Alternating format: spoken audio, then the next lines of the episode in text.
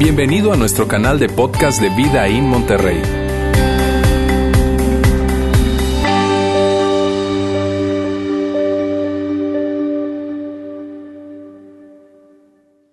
Saludos, queridos amigos, y antes que todo, mira bien, quiero darle la bienvenida a todas esas personas que están conectándose hoy, probablemente por primera vez con nosotros acá en Vida In. Bienvenidos. Puede ser que tú te conectaste porque alguien te envió, compartió el video, porque de repente estabas viendo en las redes sociales algo y de repente te apareció el video y te conectaste. Mira, me quiero darte muchísimas gracias por estar conectado con nosotros y quiero darte la bienvenida. Mira bien, quiero que sepas algo. Nosotros, Vida In, somos una iglesia y siempre decimos esto, somos una iglesia diferente. Y permíteme explicarte por qué. No porque nosotros querramos eh, creer de que somos diferentes en términos de que somos mejores que otras iglesias, no, nada de eso, para nada. Cuando nosotros decimos que somos una iglesia diferente, nos referimos a lo siguiente, al hecho de que nosotros queremos ser una iglesia que atraiga a personas que no les gusta la iglesia, que no están conectados con la iglesia, que por las razones que sea terminaron desconectándose porque probablemente sintieron que la iglesia ya perdió un poco de relevancia para ellos o se sintieron eh, probablemente acusados, señalados, eh, condenados o sencillamente se desconectaron, dejaron de creer, dijeron, mira, sabes que esto no tiene mucha lógica para mí, en fin, y se terminaron desconectando. Nosotros queremos ser esa iglesia que atraiga a personas que no les gusta o que no están conectados con la iglesia. Así que si tú estás en ese grupo de personas, muchísimas gracias por estar conectado. Mírame bien, esta iglesia definitivamente es para ti y queremos que puedas estar aquí conectados con nosotros.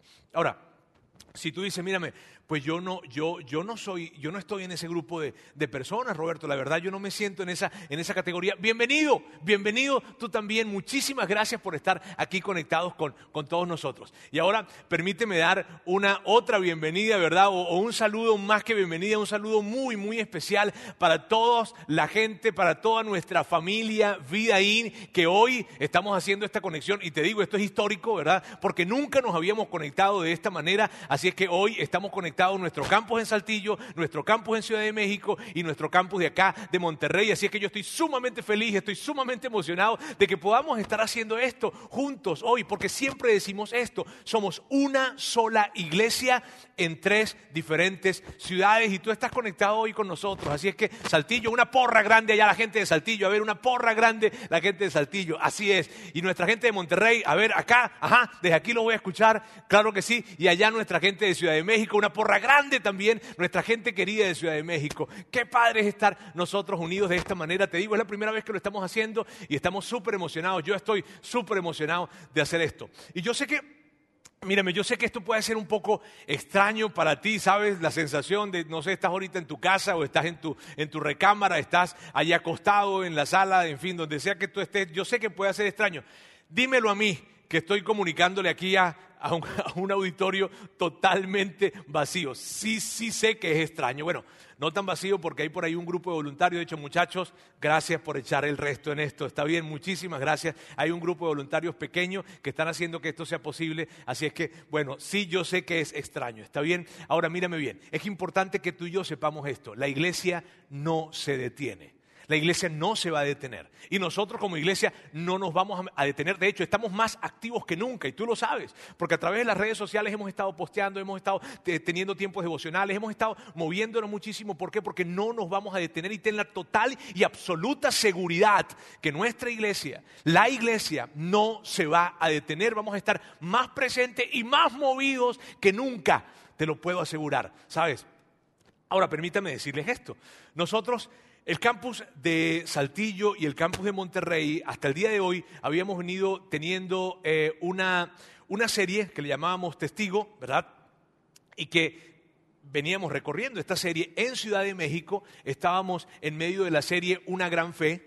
De hecho, yo tuve el privilegio de estar con ustedes allá y lanzar, lanzar esta, esta serie. Ahora, juntos como campus, reunidos esta semana, nos reunimos como equipo, Lauro, eh, Alejandro, todo el equipo, y estuvimos pensando qué deberíamos hacer, si deberíamos hacer probablemente más bien colocar en espera esto o colocar una pausa con esta serie e iniciar algo que sea más relevante a lo que estamos viviendo, y fue lo que decidimos. Decidimos entonces colocar en pausa esa serie que veníamos teniendo en Saltillo, en Ciudad de México, Monterrey, en fin, para ver algo que sea más relevante a este tiempo. Y por eso estamos iniciando hoy esta serie de mensajes que es Mientras tanto. Ahora mira bien, esto, ¿por qué lo hacemos? Lo hacemos porque queremos estar en sintonía con lo que está pasando en este momento y entonces poder traer un mensaje que nos ayude y que sea más relevante y que nos ayude a interpretar esto que estamos viviendo y que nos ayude a navegar por estas aguas que estamos navegando, que son aguas turbulentas, ¿verdad? Y a partir de hoy, durante las próximas dos semanas, vamos a estar hablando de un tema que tiene todo que ver con este tiempo y como te digo, que se convierte en una herramienta para nosotros. Y ¿Por qué es tan importante hacer eso? Porque hay muchísima incertidumbre hoy en día. Sabes, hay mucha incertidumbre. Hay comentarios van, comentarios vienen, eh, eh, que, si supiste lo que pasó en España, que si supiste lo que pasó en Italia, nuestro WhatsApp está abarrotado de mensajes de todos los lugares, las redes sociales, ni se diga, y que cerraron estas fronteras, y que cerraron las otras, y que ahora están en cuarentena este tipo de municipios, y que ahora pasó esto. En fin, es una locura la cantidad que si me pongo el tapaboca, que si no me pongo el tapaboca, que qué hago con los 20 litros de antibacterial que compré, porque ahora ya resulta que el antibacterial realmente no sirve mucho, o si sirve o no sé, y bueno, yo te animo, comienza un negocio tal vez vendiendo antibacterial, no sé, en fin, pero el tema es que, que hay una gran incertidumbre por todas partes, o sea, híjole, no sabemos qué hacer y justamente eso, justamente eso es lo que sucede, que no sabemos muchas veces qué hacer, porque estamos bombardeados, literalmente bombardeados con muchísima información. Ni se diga pensar en el tema del mañana, porque mañana es un gran asunto, ¿cierto?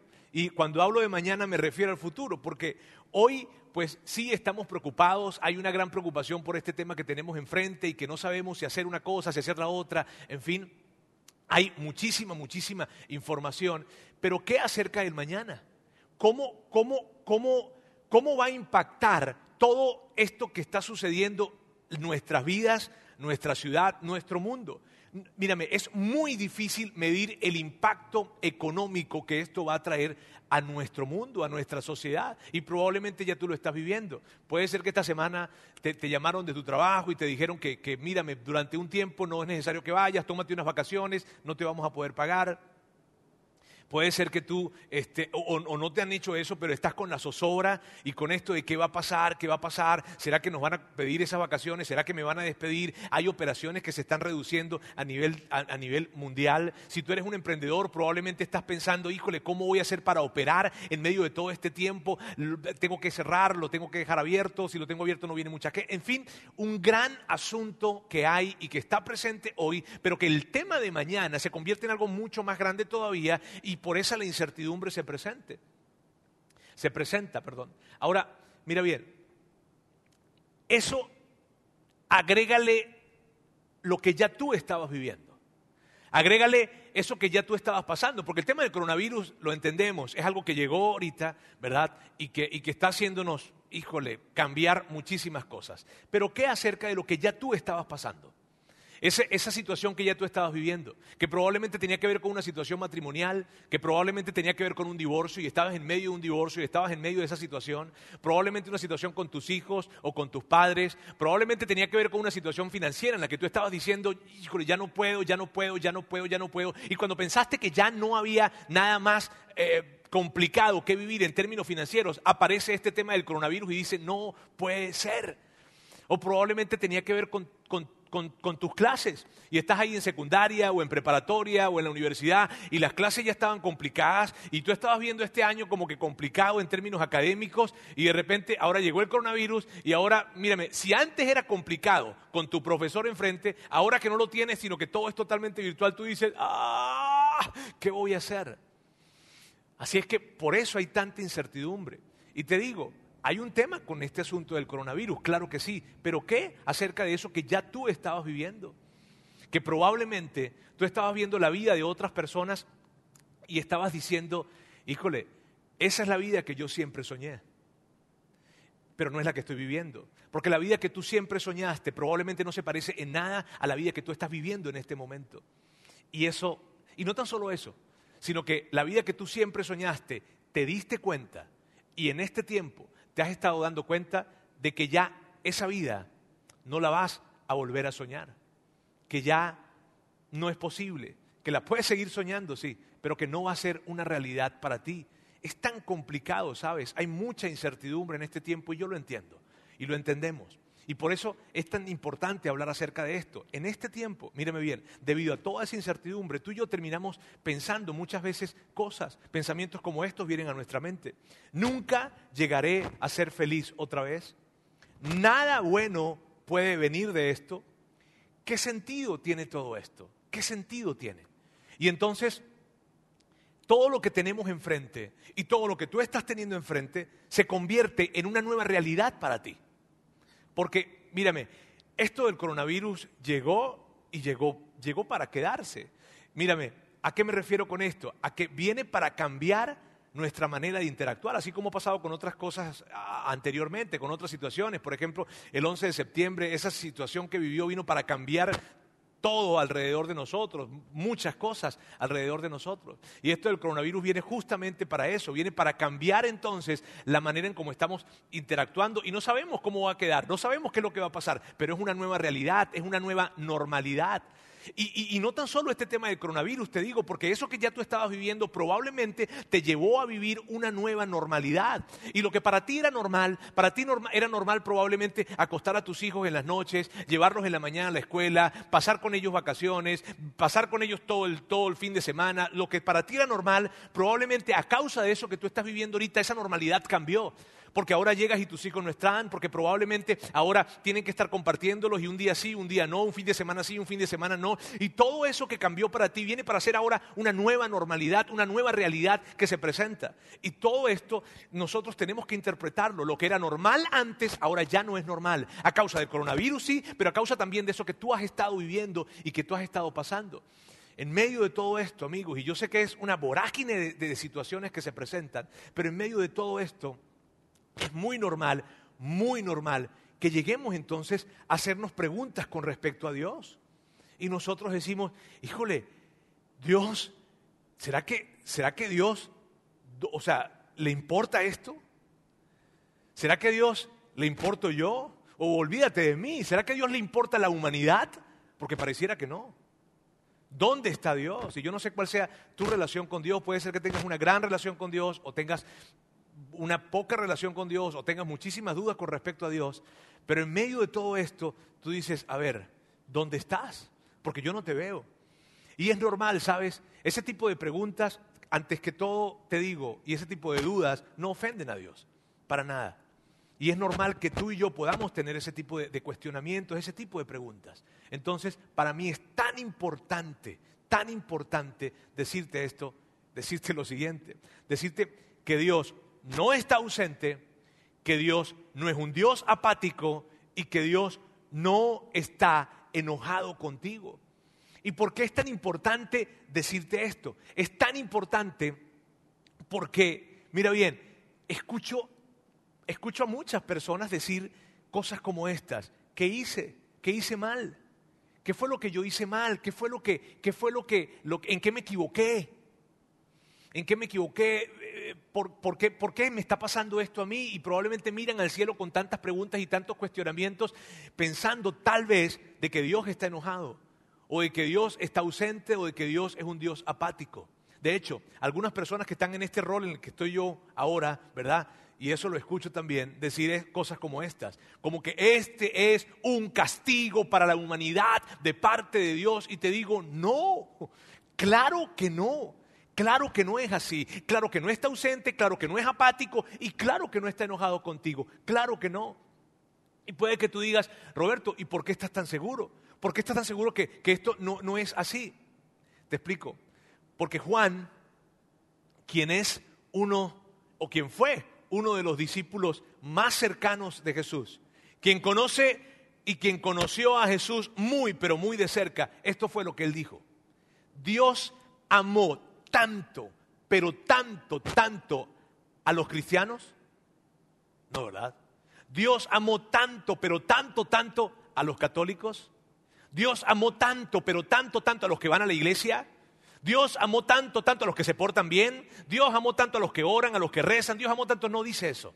Esto es lo que dice Juan. Dios amó tanto al mundo que dio a su Hijo, a su único Hijo, para que todo aquel que en Él crea no se pierda, No se pierda en, en, la situación que está viviendo, no se pierda en toda esta pandemia, no se pierda en su divorcio, no se pierda en la crisis financiera, no se pierda en la soledad que siente, no se pierda en la depresión, no se pierda, sino que pueda tener vida y vida eterna. Eso fue lo que dijo Juan. Así que cuando yo pienso en toda esta situación que está pasando, mírame bien, con toda seguridad, yo te puedo decir algo, Dios no está ausente, Dios no está apático y Dios para nada es un Dios que está enojado contigo. Y tal vez tú dices, Roberto, pero conmigo yo sí soy, yo que sí que soy pecador. Y puedes que diga, Roberto, ni te imaginas lo que yo estaba viendo por esta pantalla ayer en la noche. Y sabes, no necesito imaginarlo. Lo que te puedo decir es esto, Dios te ama tenlo por seguro y no está ausente y no es apático, tú le importas demasiado, no está enojado contigo. Y es tan importante tener presente este mensaje y estas verdades en este tiempo porque hay tantos cuestionamientos que llegan a nuestra mente y tanta gente que empieza a hablar algunas cosas. Mírame, yo te quiero decir cómo yo lidio con estas situaciones cuando las he tenido que vivir. No, no me refiero específicamente a un tema de pandemia, ¿verdad? Porque es el primero que estoy viviendo, pero, pero sí he tenido que vivir situaciones oscuras, situaciones complicadas, situaciones donde las dudas, la incertidumbre se ha hecho presente. Y cada vez que esto sucede, te digo, no necesariamente han sido pandemias, pero te pudiese decir que han sido situaciones que en mi vida y en mi familia las he vivido de una manera más complicada de lo que puede ser una pandemia, personalmente hablando. ¿Y cómo he lidiado con esto? Cada vez que yo he vivido esos momentos de incertidumbre, de dudas, de oscuridad, esto es lo que he hecho. Hay una pregunta que yo me hago. Y la pregunta que me hago es esta. ¿Qué dice Dios acerca de esto? ¿Habrá, habrá alguien que, que, yo pueda ver la historia de alguien algo que Dios haya hecho, la historia de alguien a través de los diferentes libros que componen la Biblia, que están agrupados allí, en donde alguien probablemente pasó algo similar a lo que yo estoy pasando en este momento y entonces me puede ayudar para, ¿para qué? Para ver algún tipo de principio, para ver algún tipo de promesa de la cual yo poder eh, tomar y, no, y, no, y, no, y esto no significa muletas, que estoy tratando de buscar muletas para, para pasar este momento. No, estoy hablando de verdades reales, de algo que sea un principio real, el cual yo pueda tomarlo porque alguien ya lo vivió, porque alguien ya lo pasó y que Dios me muestra de alguna manera que yo entienda las cosas de esta manera. Y eso es una pregunta que siempre me hago. ¿Qué dice Dios acerca de esto? Cada vez que estoy pasando por una situación de oscuridad, de duda, de incertidumbre. Y la buena noticia, mira bien, la buena noticia es que cuando tú y yo podemos revisar la historia y podemos ver esos diferentes momentos eh, eh, eh, en que Dios interactuaba con la humanidad o interactúa con la humanidad, podemos encontrar situaciones, podemos encontrar historias de personas que pasaron por situaciones similares. Y mírame, a lo largo de, de los diferentes libros que componen la Biblia, es increíble ver cómo en diferentes ocasiones Dios pareciera ausente. En diferentes situaciones, con diferentes personas, el silencio de Dios, híjole, es enorme, es, es grande. De hecho, las personas que están metidas en esas situaciones llegan a mirar hacia el cielo con muchísimas dudas y probablemente dudando, ¿dónde estás? Y tú sabes qué es lo que descubrimos a lo largo de la historia y de cada una de esas situaciones y, y que es espectacular. Esto es lo que nosotros vemos que el silencio de Dios no significa su ausencia. El silencio de Dios no significa su ausencia. Que sí, que ciertamente muchas veces no escuchamos su voz. Lo que escuchamos probablemente es un gran, gran silencio. Pero sabes, eso no significa su ausencia. Y a través de las diferentes historias que están en la Biblia, eso queda claro a través de las diferentes historias que están escritas en estos diferentes libros, eso queda claro. Y lo que vamos a hacer hoy es que vamos a ver dos historias, en donde son personajes que tú conoces de seguro y que, y que representan momentos de muchísima dificultad, de muchísima oscuridad, de muchísima incertidumbre y que Dios tuvo una interacción que viene, mírame, a mí me emociona mucho lo que vamos a ver porque esto se puede convertir para ti en una especie de una nueva categoría a través de la cual puedes ver a Dios y comprender la fe y el mundo. ¿Está bien? Y el primer personaje o la primera historia que vamos a ver es la historia de Juan el Bautista.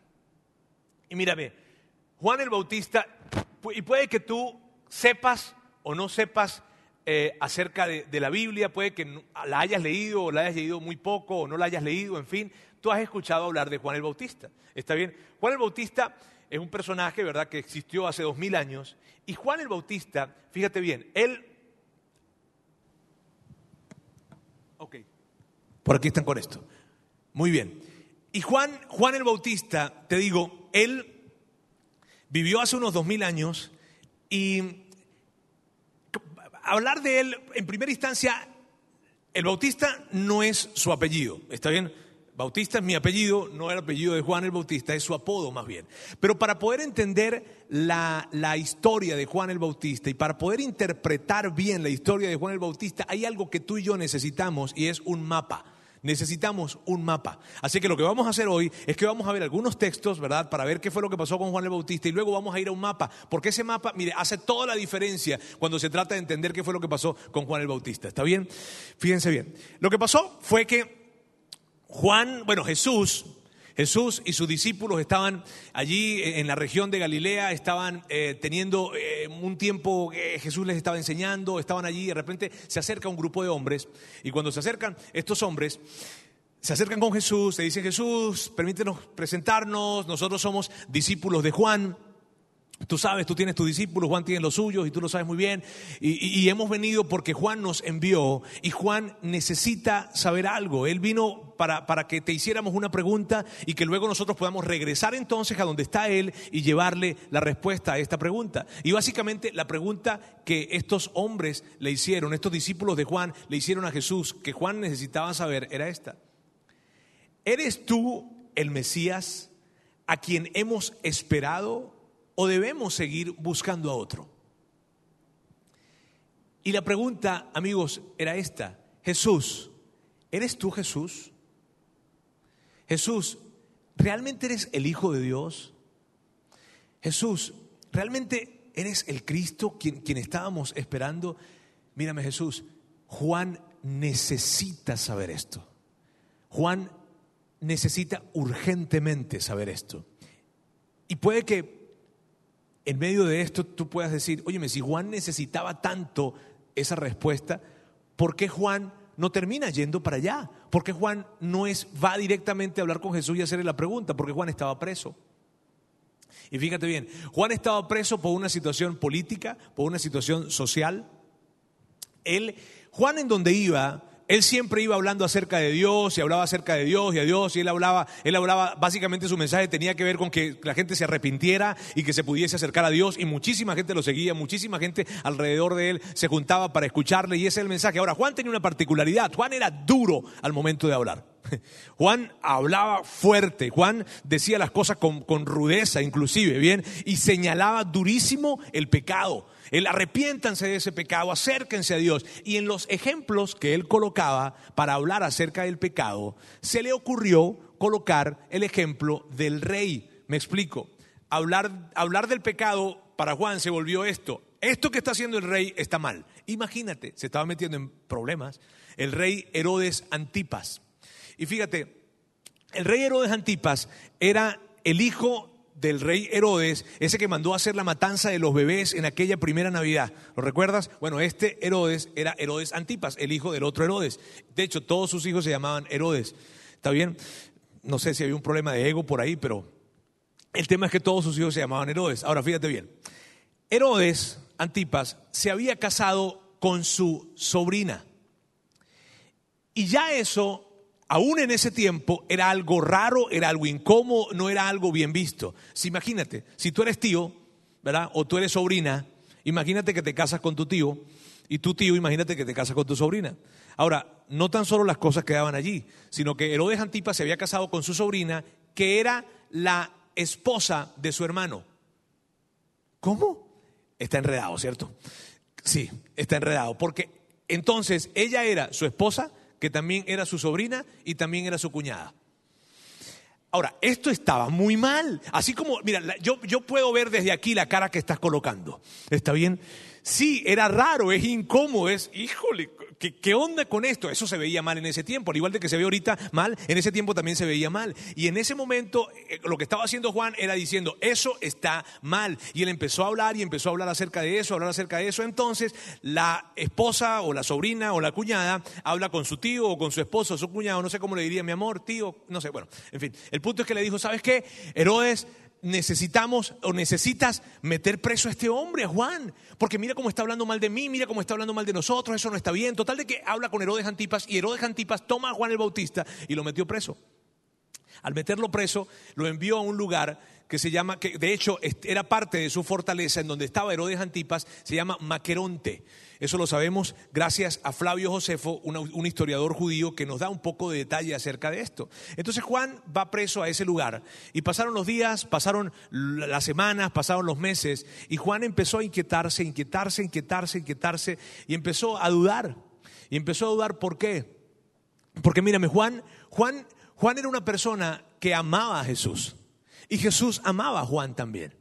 Imagínate, cuando, cuando nadie conocía a Jesús, pero todos conocían a Juan, Juan llegó y dijo, aquí está Jesús. Él es el, es el Cordero de Dios. Mírame, yo, yo ni siquiera soy digno de poder desatar sus sandalias. Por favor, ustedes me han estado siguiendo a mí, pero ahora quiero pedirles algo, síganlo a Él, síganlo a Él. Y eso es lo que hacía Juan. Juan con respecto a Jesús vino para levantar a Jesús y darle un espacio a Él. La mamá de Juan y la mamá de Jesús eran parientas, eran primas. Por lo tanto, había una relación inclusive un parentesco familiar entre Jesús y Juan. Cuando Jesús hablaba acerca de Juan, esta es la forma en la que Jesús hablaba acerca de Juan. Jesús decía, Juan es, uno, es el hombre más importante, más grande que ha existido y que ha nacido en la humanidad. Imagínate la forma en la que Jesús se expresaba de Juan. Había una relación, había un cariño, había algo de Juan hacia Jesús y de Jesús hacia Juan. Sin embargo, ahora Juan estaba preso y Juan estaba escuchando algunos rumores acerca de Jesús y Juan está diciendo, ¿qué onda? ¿Qué onda? ¿Será que no le importo a Jesús? ¿Será que todo lo que hice, el abrirle camino, el decirle, el, decirle a la gente que ya no me siguieran a mí, sino que lo siguieran a Él, ¿qué está pasando? ¿Por qué Jesús no se acerca? ¿Por qué no escucho nada? ¿Por qué no sé? ¿Por qué no sé? ¿Por qué no sé? Y empezó a tener muchas, muchas dudas, Juan, y que eran legítimas que tuviese esas dudas. Ahora, mira bien, algo sucedió cuando Jesús se entera de que Juan había caído preso. Y, esto así nos lo presenta. Mira bien, cuando Jesús oyó que habían encarcelado a Juan, dime, ¿qué pensarías? ¿Qué pensarías que haría Jesús cuando se entera de que su amigo Juan, su pariente Juan, quien, quien le abrió camino, quien él dijo que era el hombre más grande que había nacido, cuando él se entera que esta persona cae preso, ¿qué pensarías que haría? Sea, ¿qué crees tú que pudiese hacer? Ante una situación como esa. Vienen, le dicen, está preso, híjole, este, no sé, ¿verdad? A lo mejor le escribo una carta, a lo mejor que, lo que inmediatamente podemos pensar es, bueno, me voy a visitarlo. ¿Dónde está Juan? Yo voy a ir a la prisión a visitarlo probablemente, o le envío una carta, o envío a mis discípulos, o de repente voy a hablar con el rey Herodes Antipas para decirle, oye, rey, tengo la consideración con él, por favor, eh, no, no, no, no deje, en fin, no sé, pero son muchas cosas las que tú y yo podemos pensar, ¿cierto? ¿Qué harías cuando Jesús se entera que alguien importante para él está preso? Y esto fue lo que sucedió regresó a Galilea, partió de Nazaret y se fue a vivir a Capernaum. Y cuando tú y yo leemos eso puede ser que digamos, bueno, sí, ya pasó. El tema es que con esto, mira bien, con esto, aquí es donde necesitamos el mapa para entender bien. Porque fácilmente podemos leer esto y decimos, ah, bueno, sí, está bien, se fue a Capernaum. Bien, aquí vamos a necesitar el mapa y vamos a verlo acá. Mírame, esta es la región de Israel, ¿verdad? Y aquí, en Maqueronte, es el lugar en donde Juan fue enviado a, esa fortaleza de Maqueronte. Entonces vemos como Juan fue enviado hasta este lugar. Bien, y eso lo sabemos, te digo, porque Flavio Josefo, que es un historiador judío, nos ayuda a entender eso. A Juan lo envían para acá. Y Jesús está más o menos por esta región. Y cuando Jesús se entera de que Juan fue enviado a Maqueronte, Jesús de inmediato se va entonces para Capernaum. Y y aquí es donde este mapa hace toda la diferencia. Porque esto fue lo que sucedió, amigos. Alguien se acerca y le dice, óyeme Jesús, ¿sabes qué? A Juan lo metieron preso. Y Jesús entonces le pregunta, sí, ¿para dónde? Lo mandaron para allá. Ah, ok, me voy para allá entonces.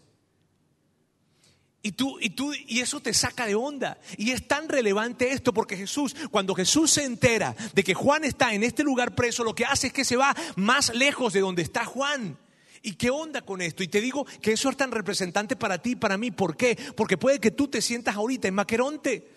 Porque puede que tú y yo nos sintamos en Maqueronte cuando de repente sentimos que está toda esta pandemia y que estamos allí en casa y que no podemos salir y que probablemente tú te sientes en Maqueronte no tan solo con el tema de la pandemia, sino que ya tienes tiempo en ese divorcio, ya tienes tiempo en esa situación familiar, ya tienes tiempo en esa situación financiera, ya tienes tiempo en esa situación de salud que ya tenías, que ya venías padeciendo, pero que ahora viene esto y lo complica y tú sientes que Dios lo que hizo en lugar de acercarse a ti es que se fue más lejos tú sientes que de alguna manera Jesús, en lugar de acercarte a ti, de, ver cómo estás, lo que hace es que su silencio se hace más fuerte, más fuerte y más fuerte. ¿Y qué onda con eso? Y eso es lo que estaba viviendo Juan. Y de alguna manera Juan busca la forma de hablar con sus discípulos y decirle, por favor, vayan y pregúntenle, ¿Él realmente es el Mesías? Porque pareciera para mí que no. Y entonces Jesús, vamos a ir ahorita al momento en que Jesús le respondió a estos mensajeros esa pregunta que ellos traían de Juan. Le respondió Jesús, vayan y cuéntenle a Juan lo que están viendo y oyendo. Los ciegos ven, los cojos andan, los que tienen lepra son sanados, los sordos oyen, los muertos resucitan y a los pobres se les anuncian las buenas nuevas. Vayan y díganle a Juan todo lo increíble que ustedes están viendo y todo lo que yo estoy haciendo por los demás. Vayan y díganle a Juan que sí, que yo soy el Mesías. Vayan y díganle a Juan que sí, que yo soy el Cristo y que puede seguir creyendo en mí. ¡Wow! Amigos, y esto es lo que significa para ti y para mí. Esto es lo que significa que tú puede que te sientas en ese lugar, en ese maqueronte, llámese como se llame, pandemia, divorcio, como se llame, enfermedad, en fin. Y puede que tú te sientas de esa manera, pero yo te puedo decir, a través de esta historia, esto es lo que te puedo decir, Jesús sigue siendo Jesús. Dios sigue siendo Dios y puedes seguir creyendo en Él. Y por nada del mundo vayas a pensar que tú le importas menos a Dios, le importas menos a Dios o le importa o, que, o, que, Dios te ama menos, porque Roberto hice esto, porque Roberto me equivoqué, porque Roberto cometí este pecado, porque Roberto no importa. Mírame bien, por nada del mundo vayas a pensar que lo que estás pasando y lo que está sucediendo tiene que ver con que tú le importas menos a Dios o que, o, que, o que, Dios te ama menos a causa de lo que has hecho. No vayas a pensar eso, porque a través de esta historia queda claro algo. Y es lo siguiente. Perdón, antes de, antes de irse, o cuando se estaba yendo eh, eh, los, los, los discípulos de Juan, mírame bien, ante esa situación, ellos están escuchando, le están diciendo que, ¿sabes qué? Sí, yo soy el Mesías, díganle a Juan todo lo que están viendo. Y ante esa situación, ante ese momento, lo que pasó fue que probablemente ellos agarraron y empezaron a irse, ¿verdad? Porque, porque dijeron, bueno, vamos a ir corriendo hacia, Juan para decirle entonces que sí, que en efecto es el Mesías. Pero fue como que si Jesús les dijera, ¡ay, ay, ay! Espérense un momentico, Es que necesito que le digan otra cosa. ¿Cuál? Díganle esto, díganle que Dios bendice a los que no se apartan por causa de mí. Amigos, y esto es espectacular. Porque en este, eh, mírame, en esta declaración que Jesús le está diciendo a ellos, díganle lo que han visto, díganle que yo soy el Mesías, sí, pero también díganle esto, que Dios bendice a los que no se apartan a causa de mí. Y mira bien lo siguiente, Jesús está reconociendo que debido a lo que Él hace, debido, debido a su silencio, debido a que probablemente no esté cambiando las cosas alrededor de las personas, la gente puede llegar a dejar de creer en Él. Y Jesús estaba diciendo esto, yo entiendo que debido a que yo no estoy contestando las peticiones como ellos me las están pidiendo, debido a que, a que ellos no están escuchando mi voz, debido a lo que está sucediendo, ellos pudiesen llegar, Juan pudiese llegar a dejar de creer en mí. Y entonces Jesús por eso le dice, Dios bendice a aquellas personas que aunque su petición no está siendo contestada, que aunque las cosas no están cambiando alrededor de ellos, que aunque la situación está pasando como está pasando, ellos se mantienen creyendo en mí. Allí hay una promesa, amigos. Es increíble cuando Jesús dice esto. Yo entiendo que a causa de mí gente pudiese dejar de creer. ¿De mí por qué? ¿De mi silencio? Probablemente. Y de mi intervención diferente a la que ellos están pidiendo. Por eso es tan importante esto? Dios bendice al que no confunde su silencio con su ausencia. Hay una promesa allí. Dios bendice a quien no confunde su silencio con su ausencia.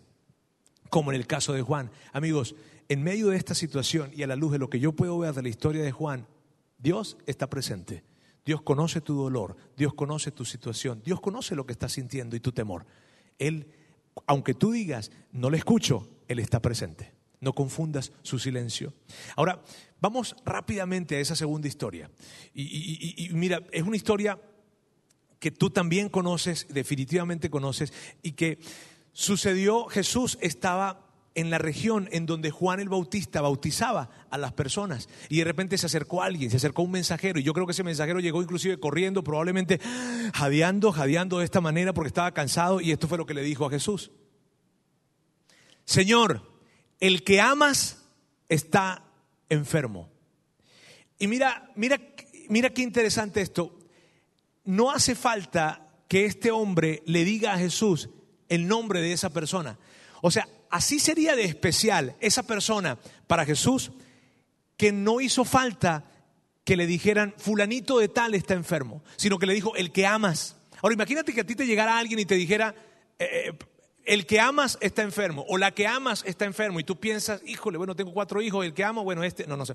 En fin, el punto es, el que amas está enfermo. Jesús sabía muy bien de quién le estaban hablando. Jesús no tenía esposa, no tenía hijos, pero inmediatamente supo de quién le estaban hablando porque era una persona muy, pero muy especial para él. Él sabía de quién le estaban hablando y tú también, ¿cierto? Ya tú sabes de quién están hablando. A ver, ¿están hablando de quién? De... Así es, estaban hablando de Lázaro.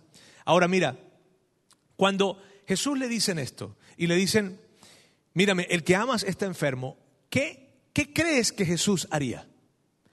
¿Qué crees que Jesús hace cuando Él se entera que la persona, una de las personas más especiales para Él, alguien quien Él ama, alguien con quien tiene una gran relación, está enfermo?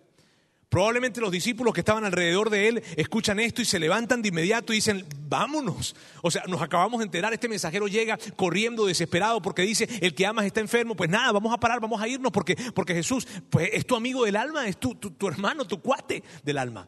Ahora, esto fue lo que sucedió. Jesús amaba a Marta y a, y a Marta y María eran hermanas de Lázaro. Entonces dice, Jesús amaba a Marta, a su hermana, o sea, María, y a Lázaro. A pesar de eso, cuando oyó que Lázaro estaba enfermo, se quedó dos días más donde se encontraba. Y mírame, ¿cómo fue la escena? La escena es los discípulos escuchando a este mensajero y dicen, híjole, Juan, este, perdón, Lázaro está enfermo, Jesús, Lázaro está enfermo, se levantan probablemente del piso de donde estaban sentados y corriendo se precipitan para tenemos que ir a, a ayudar, es tu amigo Jesús, y Jesús le dice, ¡Ey! Nadie va a ninguna parte. Todos se quedan sentados. ¿Cómo? Pero Jesús es Lázaro. Sí, yo sé que es Lázaro. Pero, pero Jesús, ¿te peleaste con Lázaro? ¿Hay algo que nosotros no sepamos, que no quieres ir de inmediato? No, no ha pasado nada. Pero Jesús, ¿acaso tú no amas a Lázaro? Sí, claro. Y Jesús, ¿por qué no vas de inmediato entonces? Porque estoy haciendo algo. Y porque estoy haciendo algo que ustedes no pueden comprender. Y entonces lo que hizo Jesús fue que en lugar de apresurarse y precipitarse de inmediato ante la noticia de que Lázaro estaba muriendo, fue en lugar de apresurarse para ir, se detuvo y le dijo, nos vamos a quedar dos días más. Y con detenerse, lo que pasó fue que Lázaro empieza a enfermarse más, y empieza a enfermarse más, y empieza a enfermarse más, y sus, sus hermanas empiezan a angustiarse más, angustiarse más, a punto de que Lázaro murió. Y mírame, en ese tiempo, en esos dos días que, Jesús decide quedarse sentado, ¿tú sabes qué fue lo que experimentaron Pedro, Lázaro, perdón, María y Marta, la familia de Lázaro? ¿Sabes qué fue lo que experimentó? Experimentó su ausencia. Y ante esto, Jesús les dice a ellos, no vamos a ir todavía porque yo estoy haciendo algo. Eso queda para ti y para mí, a través de esta historia, queda claro algo que es tan poderoso y es lo siguiente. No confundas la aparente ausencia de Dios con apatía. Y mírame, yo sé que tú escuchas esto y escuchas estas dos historias y puede que tú digas, híjole, o, tú no dices, ah, Roberto, gracias, ahora me siento mejor. puede que tú digas eso, puede que tú no, o tú no vas a decir eso, no, oh, sí, ahora me siento mejor, no. Y, si tú sabes, Roberto, que yo, que yo a través de todo lo que estás diciendo, entonces no, no me siento mejor, ¿por qué lo dices? Y es tan importante, amigos, la razón por la que yo te digo esto es porque probablemente para ti, a través de estas historias, llega y se presenta una nueva categoría en términos de, ver a Dios y de interpretar lo que está sucediendo. Y esto es lo que está pasando. A través de estas, de estas historias, amigos, lo que queda claro es lo siguiente, que, que, que tú puedes que en este momento sientas, o lo que sientes es el silencio más que las palabras de Dios sientes mucho silencio. Y puede que tú pienses de que, híjole, Dios no está presente, Dios no está presente, Dios no está presente. Pero a través de estas historias nos damos cuenta de lo siguiente. Independientemente de que tú no escuches la voz de Dios e independientemente de que tú creas de alguna manera que lo que Dios es lo que está es ausente o que no está haciendo nada, no, Él está presente y Él está haciendo algo. Y por eso yo te digo que esto se convierte para ti en una nueva categoría. ¿Por qué en una nueva categoría, Roberto? Porque aun cuando yo no escucho la voz de Dios, aun cuando de repente yo no veo la intervención de Dios en nada de lo que está sucediendo, no lo veo en el coronavirus, de hecho las cosas, los casos van para arriba, los casos van para arriba, los casos van para arriba, no lo veo en mis finanzas, se vienen a complicar más, no lo veo en mi relación matrimonial porque terminé divorciándome, no lo veo en mi relación con mis hijos, no lo veo en mi relación con, con mis calificaciones en mi, en mi universidad, en mi preparatoria, aunque yo no veo a Dios ni escucho su voz, tú puedes tener la total total y absoluta seguridad de que Dios está presente y está haciendo algo. Y a través de estas historias, amigos, una nueva categoría entra para ti y para mí, que su silencio no representa su ausencia. Y que su silencio no representa el hecho de que no esté haciendo algo. Una vez más, ante esto, el silencio de Dios no significa su ausencia. Y amigos, en medio de todo esto, yo sé y te digo, yo, yo, yo no he querido simplificar y no, que no hemos querido simplificar esta situación a un tema del coronavirus, porque puede que tú estés viviendo también otras situaciones más complejas y que esto simplemente vino para agravar lo que ya tú estabas viviendo o no, o simplemente esto se presentó para complicar un escenario de vida que tú no tenías tan complicado. Pero el punto es este, que puede ser que tú digas, híjole, ¿y dónde está Dios con esto? Mira lo que pasó en España, mira lo que pasó en Italia y te digo algo, el silencio de Dios no significa su ausencia y todas esas preguntas que de alguna manera nosotros nos hemos hecho, o todos esos pensamientos que han llegado a nuestra mente, que los veíamos al inicio, ¿verdad? Y que eran estos que estaban acá, realmente, amigos, son mentiras. Nunca llegaré a ser feliz otra vez. Nada bueno puede venir de esto. ¿Qué sentido tiene todo esto? ¿Sabes? Esto que está acá son mentiras. ¿Por qué? ¿Por qué dices eso? Porque independientemente de cuál sea la crisis que tú estés viviendo o que te haya tocado vivir o, la, la, que estás viviendo ahora en medio de esta pandemia, sabes, las primeras cosas que suceden cuando llega una crisis es que se pierde la alegría, se pierde la esperanza y se pierde el sentido de propósito. Y te pregunto, esta semana probablemente, ¿qué es lo que han estado hablando en tu casa? ¿Qué es lo que han estado hablando en tu familia? ¿Ah? ¿Acaso la alegría, de alguna manera, tal vez las risas ya no se escuchan tanto? Tal vez la esperanza ya no está presente porque lo que estamos hablando es que ahora se va a complicar más, se va a complicar más. Esta semana yo, tenía pensado celebrar mi aniversario de bodas que estaba cumpliendo 19 años de casado y nos llamaron del restaurante para decirnos se cancela, se cancela la reservación, no podíamos ir al hotel donde queríamos ir. En fin, el punto es que tú dices, ¿qué estamos escuchando, amigos? Cada vez que se presenta una crisis, lo que sucede regularmente es que se pierde la alegría, se pierde la esperanza y se pierde el sentido de propósito. Pero esto son mentiras. Esto de que nunca llegaré a ser feliz otra vez, esto de que nada bueno puede salir de, esto y esto de que qué sentido tiene, son mentiras. Y a la luz de lo que acabamos de ver el día de hoy, a la luz de cada historia que, acabamos de ver a través de Juan, de Lázaro y de muchas más historias que se encuentran en la Biblia, yo te puedo decir con toda seguridad que tú y yo podemos decir lo siguiente. Tú y yo podemos decir, yo puedo ser feliz en medio de esta pandemia, en medio de esta situación que estoy viviendo, yo puedo ser feliz, algo bueno puede venir de todo esto y existe un propósito en esta situación. Ahora dime si esto no es increíble, porque a la luz de lo que yo veo y a la luz de lo que yo entiendo, que Dios nos ayude a entender con respecto a su, a su comportamiento en el mundo, Esto son verdades que yo puedo atesorar y que tú y yo en medio de esta situación, en medio de esta pandemia, en medio de la situación del maqueronte en el que tú hoy en día te encuentras, tú puedes decir, yo puedo ser feliz. Algo bueno puede venir de esto y claro que existe un propósito en esta situación. De hecho, quiero pedirte que hagas algo. Ahí donde estás, en tu casa, en tu cama, eh, donde, donde, en, tu recámara, en tu sala, en fin, donde tú estés. Yo quiero pedirte que repitas esto y que lo repitas con una gran, gran convicción. ¿Está bien? A ver, a la cuenta de tres. Uno, dos y tres. Yo puedo ser feliz. Algo bueno puede venir de todo esto. Existe un propósito en esta situación y que lo tengas tal vez como una gran consigna esta semana. Y que esta semana, mírame, vamos a estar hablando acerca de esto en las próximas semanas. Pero que esta semana, en medio de las noticias, en medio de lo que te llega, en medio de lo que comentan, tú puedas repetirte, yo puedo ser feliz. Algo bueno puede venir y va a venir de todo esto y existe un propósito en esta situación. Yo te puedo asegurar algo. Miren bien amigos, esto o sea, tu vida no se va a derrumbar. Cuando tú y yo crecemos en la convicción de que Dios está con nosotros, cuando tú y yo crecemos en la convicción que aunque nosotros no escuchemos su voz, Él está presente, tenlo por seguro que empezamos a experimentar una gran seguridad y entonces podemos decir con una gran convicción, yo puedo ser feliz. Algo bueno va a venir de esto y existe un propósito en todo lo que está sucediendo. Hoy, amigos, yo lo que quiero que hagamos, y quería entregarles esto para que ustedes puedan verlo y tenerlo como una gran como una gran herramienta para navegar estas aguas.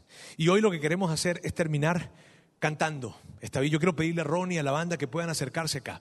Y vamos a terminar con una canción que eh, esa letra representa para ti y para mí donde nosotros hemos puesto nuestra confianza. Y que independientemente de lo que estemos viviendo, y te insisto en esto, puede ser el coronavirus o puede ser cualquier situación que ya traías y que estaba presente en tu vida, que independientemente de todo esto, te digo algo, Tú puedes tener tu total y absoluta confianza en Dios.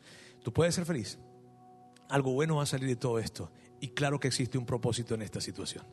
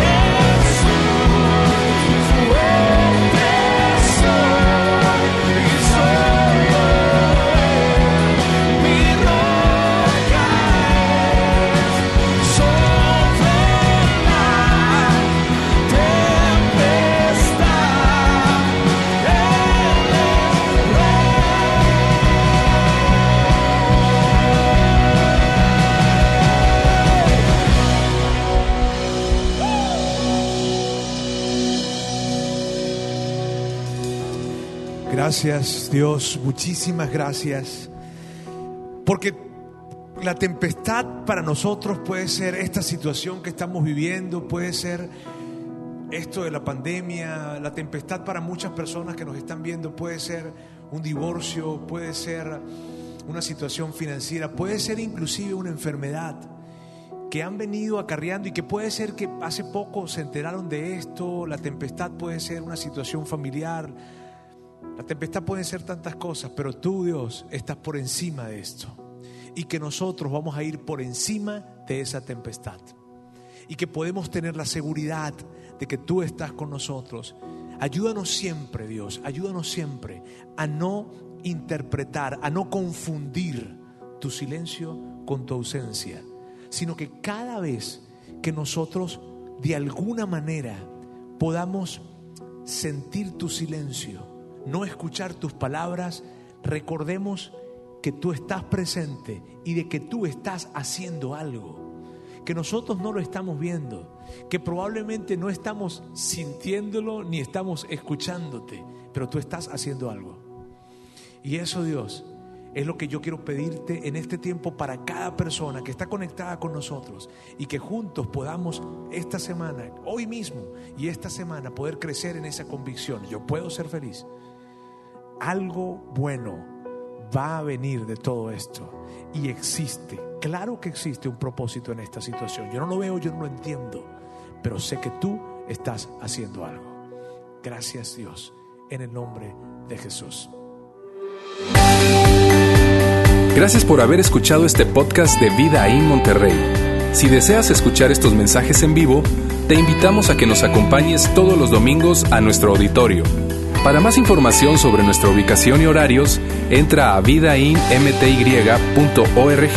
o síguenos en nuestras redes sociales como Facebook, Twitter e Instagram. Nos vemos la próxima semana.